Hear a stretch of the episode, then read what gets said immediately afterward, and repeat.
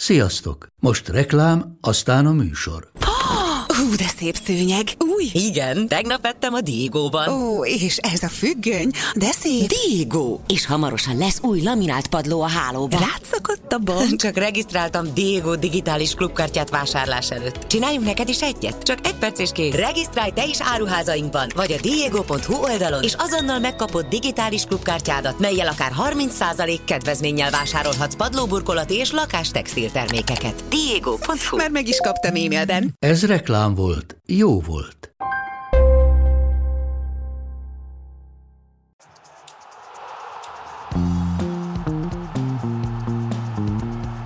Ez a teljes terjedelem. Magyarország első futballpodcastja. Sziasztok! Ez itt a Best League Fantasy, a teljes terjedelem hetente jelentkező Fantasy Premier League-gál foglalkozó extra adása. Én Csutak Levente vagyok, beszélgető társaim pedig Kádár Máté és Fáj Bence. Hello! Sziasztok, srácok! Még mielőtt belekezdenénk az adásba, én tartozok egy kis helyreigazítással, ami az előző adásunkhoz kapcsolódik. Ugyanis a Game Week 20-as, illetve a Game Week 19-es hét menedzserénél hibáztam. Sajnos az FPL oldala az nem teszi lehetővé, hogy pontok szerint rendezzük a csapatokat, ezért ilyen különböző mások által üzemeltetett oldalakon keresztül szoktuk nézni Mátéval azt, hogy hogyan is áll a liga, kik teljesítenek a legjobban, és ezeknek a menedzsereknek a csapatait is itt nézzük. Lényeg a lényeg, hogy a 19. fordulóban a hétvége menedzsere az Juhász Tamás lett, 70 ponttal, és e, ezzel még adós voltam, és így utólag is nagyon köszi a kislány nagyfoci Áginak azt, hogy ezt jelezte felénk, és a jövőben erre jobban oda fogok figyelni, hogy, hogy ne csúszom bele ilyen hiba. De most, hogy ezzel megvolnánk, hogy telt a december? Már múltkor beszéltünk arról, hogy ez a legnehezebb időszak FPL szempontból, mert nagyon sok forduló van nagyon rövid időn belül. Milyen volt, srácok? Én nekem leginkább szenvedés az eleje, aztán a legutóbbi fordulóm az egy ilyen jó közepes átlagot hozott, szóval arra nem mondom, hogy elégedetlen lettem volna, azt sem mondom, hogy olyan nagyon jól vissza tudtam térni valami szép felévelő ívre, aztán mindeközben készülvén nyilván meghallgatva a saját adásainkat is, megnézegetve, hogy hogyan kell, úgy éreztem, hogy ez pont egy ilyen időszak, ahol összeírogattam magamnak a kis izé jegyzet tömbömbe, hogy melyik héten kiket szeretnék majd visszaépíteni, meg kirakni a csapatomból, és csináltam olyat az ősszel, hogy megelőzvén azt, hogy valakinek felmenjen az ára, mert én mindig nagyon megpróbálok arra figyelni, hogy ha valakinek magasan van az értéke éppen, de úgy érzem, hogy nem lesz jó néhány hete, akkor azt gyorsan megpróbálom eladni, és akkor azzal tudok plusz kredithez jutni, és így legalább könnyebb játszani a szezon közben, ha meg valaki úgy gondolom, hogy jó idény előtt áll, vagy jó időszak előtt áll, akkor ő gyorsan megveszem még akkor is, hogyha nem tudom, hogy biztosan nem lesz a sérült a játékét előtt. Most nem ezt csináltam, hanem vártam az utolsó pillanatig, és marha jól tettem, mert hogy Alexander Arnoldnak a sérülése például, meg többek is vannak, akik nálam nincsenek, de nálatok azt hiszem vannak, azért igencsak komoly kihívás elé fogják állítani itt a menedzsereket a következő egy-két hétben.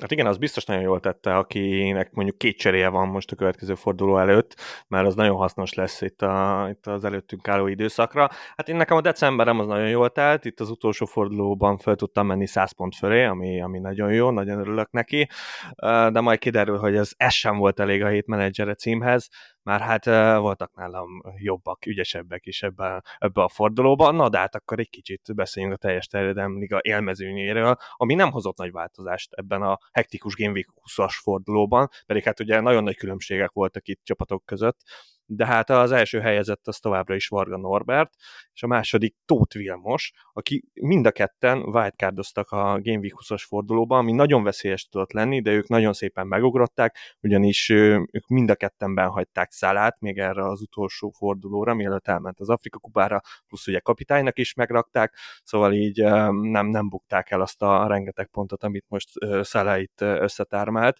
a harmadik helyen pedig továbbra is Esté Dávid van, és hát igen, mint mondtam, nagyon elhittem magamról, hogy én leszek majd az, az a menedzser, akit majd itt el fogok mondani, hogy én voltam a hét menedzsere, de sajnos nem, voltak nálam jobbak, és nekem a kedvencem az Rock Péter, aki nagyon ráérzett a bench boostra, ugyanis 25 pontos padot bench boostolt, és így lett 109 pontja, ami szerintem teljesen elképesztő, tehát így nyilván elkapta a Dubravka 11-es védést, úgyhogy Áraola volt a kezdőjében, szóval nagyon szépen megvoltak nekik ezek, ezek a pontok, és hát a, akit még mindenképp el akartam mondani, az pedig Balla Ákos, aki pedig hát ilyen segítség, kiegészítés nélkül tudott 107 pontot összegyűjteni, úgyhogy az én 102 pontomat azért rendesen rávert egy, egy jó öt pontot. Ezek a kis nuanszokkal többet tudott, mint én. Egyszer neked is összejön majd ez, hogy a saját nevedet mondhassam. Hát igen, reménykedtem benne, szerintem most voltam a legközelebb idén, de ja, hát remény soha nem hal meg. És amit még mindenképp el akartam mondani itt a ligáról, hogy, hogy azért még 32%-on Salah volt a, a kapitány, a legtöbb kapitány, úgyhogy uh, még sokan bíztak benne itt, a, itt az utolsó forduló előtt. No de, igen, Levi, van benned valami gondolat? Nem, pont ezt akartam továbbvinni, ugyanis említetted Szalát, és most már nincs Szalá.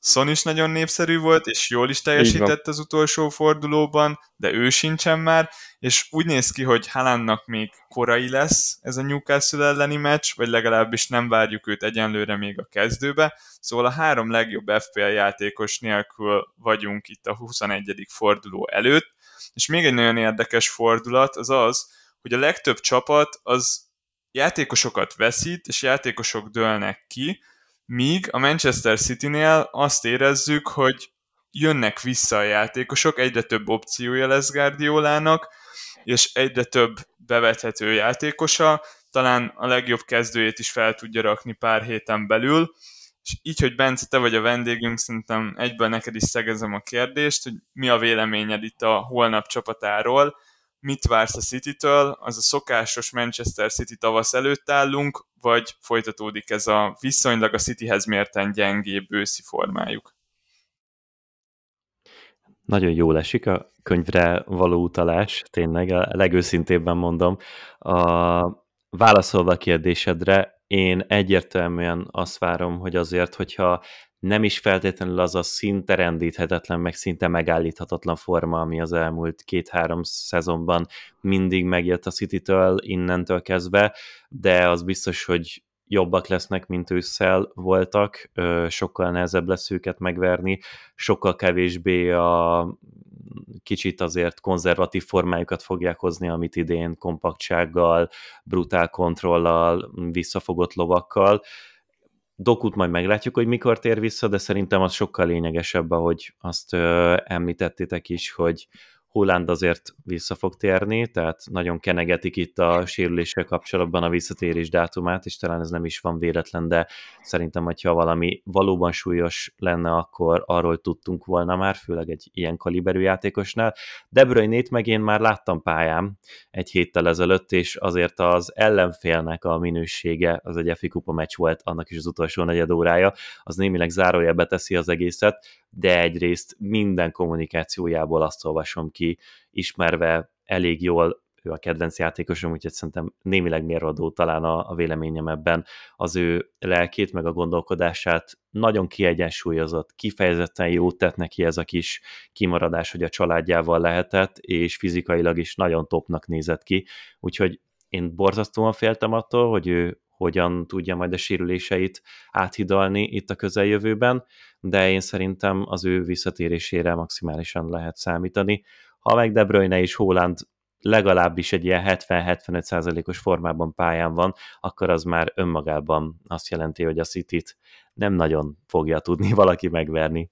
Igen, és hát nyilván azt nehezen tudjuk megmondani, hogy most akkor mikor lesz 90 vagy 80 perces játékos KDB, az biztos, hogy még ahhoz kell egy-két meccs, de ugye itt a nagyon nagy kérdés, hogy, hogy mi lesz Álvarezzel és Fodennel, akik most ebbe a az időszakban, amikor nem volt a két nagy ágyú, akkor, akkor azért elég szépen teljesítettek, és, és azért azt elmondható, hogy ha Holland és KDB is visszatér, hát akkor az egyik minimum áldozatul esik, de, de lehet, hogy a másik is annyira áldozatul esik, hogy, hogy FPL szempontból nem lesz uh, számításba vehető.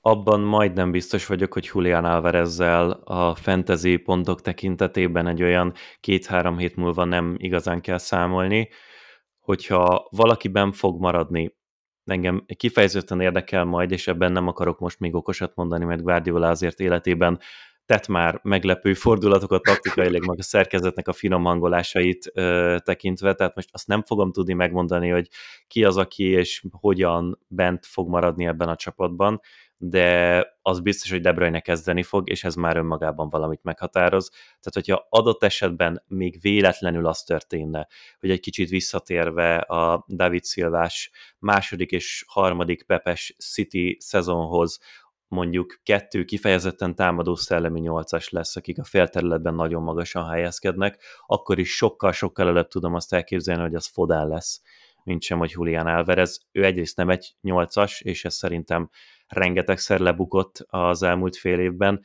másrészt meg a csapatnak az egyensúlya, az amikor a City formába lendül, mindig az elsődleges és legfontosabb dolog, amit Guardiola keres, azt pedig Julián Alvarezzel 8-as, 10-es átmenetként sehogyan sem fogod megtalálni. És nagyon fontos KDB-nek a visszatérése, amire viszont oda kell figyelnünk, az az, hogy ő maga is nagyon óvatosan nyilatkozott, azt mondta, hogy biztos benne, hogy nem lesz folyamatosan a pályán, és pont ezért én még vele nem számolnék, mint uh, FPL opció, hanem csak bíznék abban, hogy javít a city és pont ezért a körülötte lévő játékosok is majd jobbak lesznek. Az nem is kérdés, hogy Haaland mindannyiunknak a csapatában ott lesz, amikor egészséges lesz, viszont tök érdekes, hogy milyen más citiseket hozunk még be, ugyanis elmaradt a Brentford elleni meccsük, amit várhatóan nem soká be is fognak pótolni, talán pont a 25. fordulóban, és épp ezért jó ötlet lehet beruházni egy vagy két City játékosra, és hogyha támadót akarunk még hozni abból a csapatból, akkor szerintem Foden tűnik a legjobb választásnak, mert ahogy mondtad, bár biztos percek nincsenek ebben a csapatban, de mintha idén megszilárdult volna a hely a kezdő 11-ben. Ez Phil Fodennek a felnőtt csapathoz érkezése óta azt gondolom, hogy a legnagyobb hatással lévő, meg talán a legjobb félszezonja is volt, úgyhogy ez önmagában még Guardiolánál a szerkezet miatt tényleg nem garantál semmit, de szerintem ő vele jó lóra tud tenni valaki, főleg hogy egyébként soha nem volt olyan nagyon drága fantasy játékos, és pont azon gondolkodtam, hogy mondjuk szerintem Jack Grealishnek simán lehet, hogyha ő nem sérül meg, hogy sokkal több játékperce lesz, mint Fodennek a következő három-négy hónapban. Ellenben, mivel tudom, hogy ő mit fog játszani, meg mindenki tudja, ő benne lesz mondjuk négy gólpassz, meg két gól, Foden meg lehet, hogy lőni fog hét gólt mm. mondjuk, vagy hatot, és négy gólpassz, vagy valami ilyesmi, és akkor meg összességében még mindig csak jobban megéri, hogyha őt teszed be. Én nekem az az érdekes gondolatom van, aztán utána javítsatok ki, vagy segítsetek ebbe, hogy érdemes inkább Holland mellett, meg talán mondjuk De Bruyne mellett, akár a védelemben, akár, akár a középpályán egy olyan Citist választani, akiről tudod, hogy viszonylag sokat van a pályán, de ő nem az alapkezdődnek a tagja, hanem mondjuk ő az az egy cseréd, akire értelmezhető pénzt költesz el a fantasy csapatodban, és akkor tudsz vele játszani, mert hogyha jól találod el a Game Week-et, akkor azért nagyon-nagyon be lehet velük találni. Annyi a baj nyilván, aztán ezzel dobom vissza, a borzasztó hosszú szóló után, hogy nyilván mindegyikük mocsok drága. Hát itt szerintem két ember jöhet számításba, nekem Foden, mert én azért még mindig nem lépte nekem át azt a szintet, hogy én akkor egyértelműen bízzak benne, meg, meg berakjam, meg, meg hogy elhiggyem, hogy ő, ő tényleg ott lesz a, nem tudom, hétből hat meccsen, amit azért elvárunk egy FPL játékostól. A másik Doku lehet, akinek ugye meg ott van a posztriválisa a Grill is, de, de igen, szóval ott, ott eleve ott a bal szélen ez a Grealish doku ilyen hosszabb távú FPL pickként nagyon nem látom magam előtt, hogyha, hogyha mind a kettő egészséges, de viszont a dokuban meg látom azt a, a, a végterméket, ami, ami meghozhatja nekünk azt, hogy tényleg, amit mondtál, Bence, hogy, ha tudjuk, hogy vagy sejtjük, hogy na most nem Grealish fogja berakni oda balszélre a Burnley ellen otthon, hanem ő, neki kell a doku, és ott egy nagy, nagy mészárás van, akkor, akkor ott lehet, és, és akkor jó lehet. Ő inkább egy ilyen draftba való játékos, mint FPL-ben, de egyébként, hogyha elbírja a pad, akkor, akkor én nem utálom. A többiekhez nem tudok ilyen szépet mondani, mert Bernardo Silvával soha sem tudtam mit kezdeni, több középpályás opció meg szerintem nem feltétlen van most ilyen pillanatban a City-ben. Pont Bernardót akartam mondani, bocsánat, hogy őt mondjuk nem biztos, hogy most raknám be, de hogyha ténylegesen a hajrájára, hajrájára ráfordulunk a szezonnak, ő minden szezonban szokott lácsgólokat lőni, Ez tehát rangadókon. Például egyébként szerintem egy ilyen apró kis uh, szerencseként meg lehet próbálni, hogy mondjuk valaki becseréli arra a hétre, hogyha a United ellen játszanak, vagy a Liverpool ellen játszanak majd, mert kifejezetten sok rangadón szerzett gólja vagy gólpassza van. A másik meg, akire én nagyon, viszont kevés védő pikkem volt az ősszel, amire büszke vagyok, de Akanjit beraktam egy kb. két hónapra, és abban az időszakban ő volt az egyetlen, aki tényleg szinte soha nem került ki, még Kyle Walker, aki ilyen volt a City védői között, de egyébként na, ő benne nem vagyok biztos, hogy bent fog maradni majd, hogyha na, összeáll a, a Manchester City, de meglátjuk. A védelemben szerintem sokkal könnyebben fér el valaki, akit, akit padoztatunk, ott sokan játszunk úgy, hogy négy olyan védőnk is van, aki, aki abszolút minőségi és bármikor kezdhet, és ott így 5 millió, 5,5 millió az még, még elfér, szóval szerintem ott, ott jobb választás még behozni egy city A középen nekem annyira nem tetszik az, hogy legyen valaki, aki biztosan játszik, de nagyon nehéz belőni. Ez nálam pusztán a statisztika miatt van egyszerűen, hogyha biztosak a percek, az szuper, ez a legfontosabb dolog az egész játékban, viszont hogyha nem biztosak a támadó pontok, akkor olyan nehéz belőni azt, hogy már megfelezed az alkalmakat, hogyha mondjuk csak minden második meccsen kezdeted, és akkor erre jön rá az, hogy egyébként minden meccsen elég alacsony a plafonja, így szerintem ez egy elég rossz kombó, szívesebben játszok meg egy Foden-szerű játékost, akinek lehet, hogy neccesebbek a percei, viszont fel tud robbanni, és hogyha elkapok esetleg egy Mester 3 akkor jó, jó pár fordulóra meg vagyok a, a pontokkal. Szóval nekem ez a hozzáállásom, de a Manchester City-n kívül nézzünk rá egy pár másik csapatra is, ugyanis itt az Afrika és az Ázsia kupára távozó játékoson kívül történt egy pár érdekesebb sérülés is, lesérült például Bowen az FA kupa meccsnek a legesleg végén, ami azt jelenti, hogy várhatóan a következő fordulóban nem fog játszani, mivel nagyok a szünetek a fordulók között, ezért az azt követően már lehet, hogy elérhető lesz, és úgy néz ki, hogy Trent is lesérült. Mindezt úgy, hogy mi mind be akarjuk hozni Haalandot, szóval ott van egy elég erőteljesen betervezett csere. Ti csapatotok hogy bírja ezt az igencsak nehéz helyzetet? Hát az én csapatom az ilyen felemásan. E, igazából nyilván a Szalá meg a Son 2 azt tudtam, hogy, hogy ővelük mindenképpen kell kezdeni valamit. A kellemetlen sérülés az, az mindenképpen Alexander Arnold volt, aki, aki tényleg nagyon fáj, mert őt mégiscsak mind azért hoztuk be, hogy egy biztos emberünk legyen, akkor is játszik, hogyha nehéz meccse van, mert hát mégiscsak ő az Alexander Arnold, de így, hogy nem lesz pont egy meccsre, ez, ez nagyon nagy nehézséget okoz a védelmembe. Szóval így, így én magam előtt azt látom, hogy, hogy a két nagy ágyúból, itt a szonszalából csak az egyiket fogom kivenni, mert védőt is kell cserélnem, hogy, hogy egy értelmezhető védelmet össze tudjak rakni innentől kezdve meg igen, jön a kérdés, hogy milyen középpályás rakjunk be. Bowman volt a legmenőbb opció, és ő hirtelen eltűnt ebből az egész történetből. Én még mindig azt gondolom, hogy hogy Timo Werner igazolás ide-oda, én azért azt gondolom, hogy Richarlison hát ilyen rövid távra mindenképp, de szerintem ilyen közép-hosszú távra is egy, egy ideális igazolás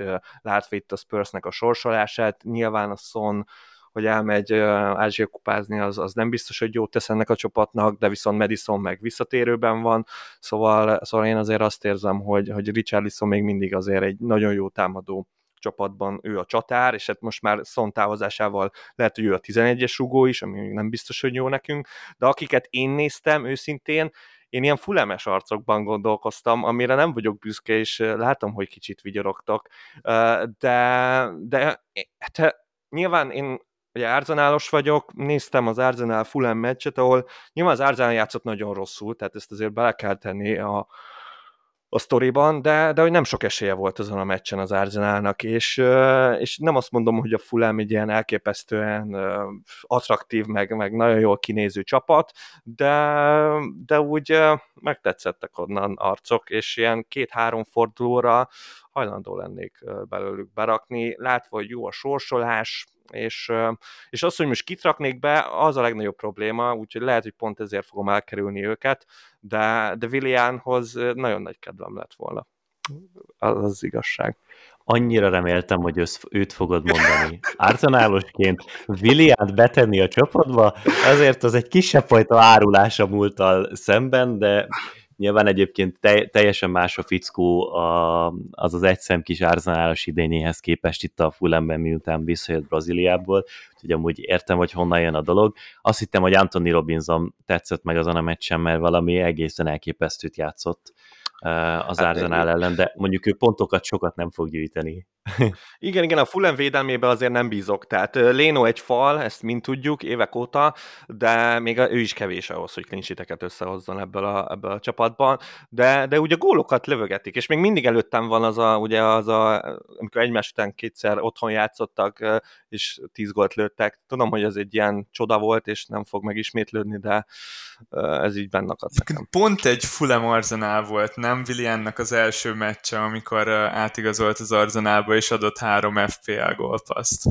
Az tényleg az volt. Tényleg az volt. Abszolút, nem, nagyon jól emlékszel, igen. És akkor, sőt, az az első forduló volt, igen, és akkor mindenki elhitte, hogy mekkora játékos a Willian, és hogy milyen jó lesz az Arsenalban. Megváltozott. Én nekem amiatt van nagyon nagy problémám, mert az volt az elképzelésem, nem hallgatva rátok, hogy én Szalát és Szont is kiteszem, de én most összegyűjtöttem, direkt úgy készültem, hogy most lett volna két transfer lehetőségem, és akkor az volt az elméletem, hogy Richard Lisont, vagy hogyha ő mondjuk adott esetben sérült lesz, akkor Kulusevskit, és Enkunkut fogom betenni, mert abban biztos voltam, hogy a Chelsea, amint ez a csávó képes 60 percet futni, dobja be őt a kezdőbe. Csak ugye ebből az lett, hogy az Enkunku azóta megint megsérült, uh-huh Úgyhogy, és Alexander Arnold is, aki nálam bent van, plusz Pau Torres, aki ilyen kérdőjeles, úgyhogy a védelembe muszáj leszek belecserélni, és én szerintem Salah volt az, aki benne marad a csapatomban, és Szont cserélem le, mert azt el tudom képzelni, hogy az egyiptomiak viszonylag hamar ki fognak esni, és tényleg nem sok meccset kell kihagyni a szalának, és elfér a padon az ellenben nem lenne annyira nagy meglepetés, hogyha mondjuk Dél-Korea elmenetelnél például a fináléig vagy az elődöntőig, és akkor az viszont azért tényleg sok-sok meccs. A, csak hogyha már mondtam Kulusevskit, őt egyébként nekem egy picit meglepő volt, hogy soha, vagy soha, az elmúlt két alkalommal, amikor ezzel kapcsolatban beszéltetek, akkor nem említettétek, mert igazából pillanatnyilag, így, hogy a Madison sem volt egy jó ideje, és a Son sincsen, olyan ember, aki a támadó harmadban extra kreativitást tud csinálni, és valami mindig történik, hogyha az ő lábát elhagyja a labda, az ő a Spursben, és ő benne bármikor benne van adott esetben egy gól, vagy egy gólpassz is, úgyhogy ő szerintem egyébként egy ilyen teljesen jó, okés fantasy opció is, ráadásul annyira nem mocsok drága is, hogyha valaki alternatívát keres, akkor működőképes. Itt támadó nyolcasban szerintem nagyon-nagyon jól nézett ki, úgyhogy, úgyhogy ez nekem, nekem is nagyon tetszett. Én nagyon örülnék, hogyha, ha, és látom Postecoglóban, hogy, hogy kipróbálja azt, hogy madison és, és Kulusevskit is ott hagyja támadó nyolcasban, mondva, hogy akkor már teljesen mindegy, de, de én nálam volt bent a szezon során, amikor szélső volt, amikor ugye nagyon nagy kérdés volt, most akkor Richarlison vagy Kulusevski, és azért annyira nem teljesített jól. Nem rossz, meg mindig elhiszem, hogy jó lesz, de meg a számokat mindig nagyon jól hozza, de úgy, úgy kicsit, kicsit nehéz elkapni. Én, én mindig így Nekem az a legnagyobb problémám vele, hogy Richarlison jobbnak tartom, mivel csatárt játszik, és sokkal hamarabb kerül gól helyzetbe, aztán néha be is lövi ezeket, és hogyha már van egy Richarlisonunk, akkor második spurs meg biztosan nem hoznék még most, viszont akik most rakják ki Szalát vagy Szont, szerintem nagyon jól jár, tudnak járni a Brazillal, mert Postegoglu csapatba azért csak jó bevásárolni magunkat, akkor is, hogyha elmegy Son. én azt érzem, hogy a Spurs kevésbé fogja megsínleni Son hiányát, mint mondjuk a, a Liverpool szálájét, szóval nekem ő nagyon tetszik, mint igazolás. Foden lesz az én választásom, úgyhogy az én csapatomban már ott hm. van Richarlison, valószínűleg őt hozom, és még egy játékos, aki kifejezetten érdekel, az Zsota, pusztán ezért, mert nagyon szeretem, elképesztően veszélyes tud lenni, viszont a percét nagyon nehéz megtalálni ebben a Liverpoolban, de hát mikor, ha nem most, és kelleni is fognak szerintem neki a góljai, de nagyon nehéz a szituáció, mert, mert egyszerűen ott van a középcsatárposztra Darwin is, meg Hakpo is, a bal szélre meg Diaz, meg még lehet, hogy más is. szóval um, aggódok a percek miatt, de hogyha ha biztosak lennének a percek, én nagyjából mindig bízok nála a gólban. Elképesztő nehéz egyébként szerintem most, hogyha az ember előre próbál gondolkodni, mert konkrétan olyan, mint egy matematika óra. Hogy azzal számolgatsz, hogy a Madison visszajön három hét múlva, akkorra maradjon mondjuk cserém. A Salah hát az meddig maradhat, a Son az később fog visszajönni.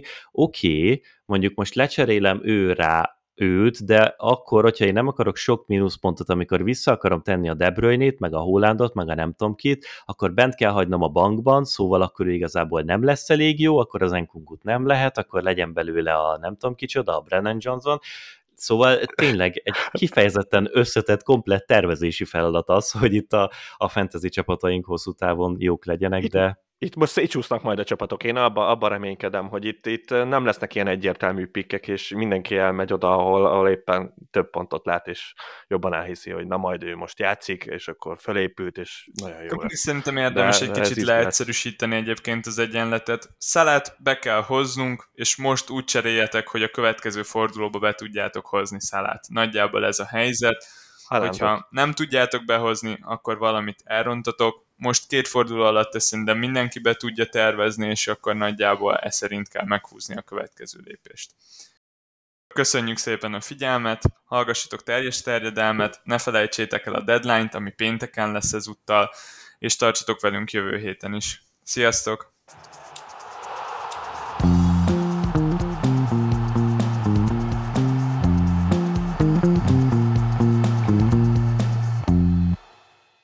Ha más podcastekre is kíváncsi vagy, hallgassd meg a Béton műsor ajánlóját.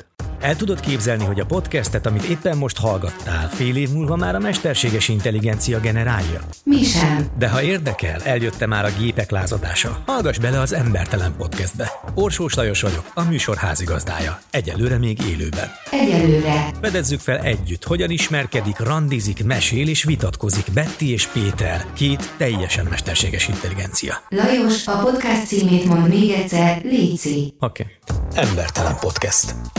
Ez a műsor a Béton közösség tagja.